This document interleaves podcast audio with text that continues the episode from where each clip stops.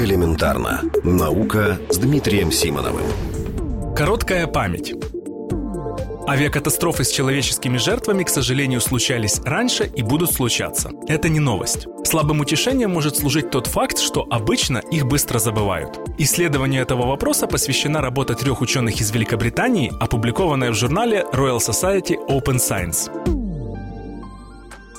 Исследование началось с известной авиакатастрофы под Динлебеном, когда в марте прошлого года погибло 150 человек. Если помните, тогда второй пилот, страдавший от депрессии, заблокировал себя в кабине и направил самолет в горный склон. Если не помните, то, вероятно, посетите страницу в Википедии, посвященную этой катастрофе. Именно статистика посещения статей в Википедии и стала главным инструментом в этом исследовании. Авторов интересовали статьи об авиакатастрофах, написанные на двух самых распространенных языках – английском и испанском. Вот что они обнаружили.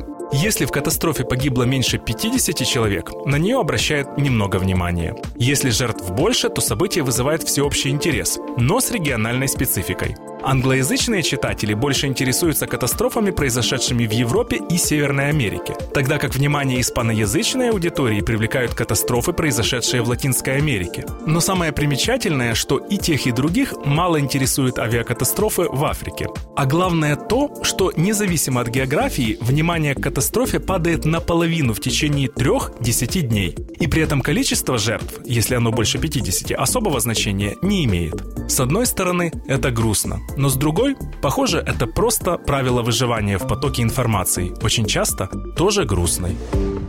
Элементарно. Наука. Ежедневно в эфире «Вестей».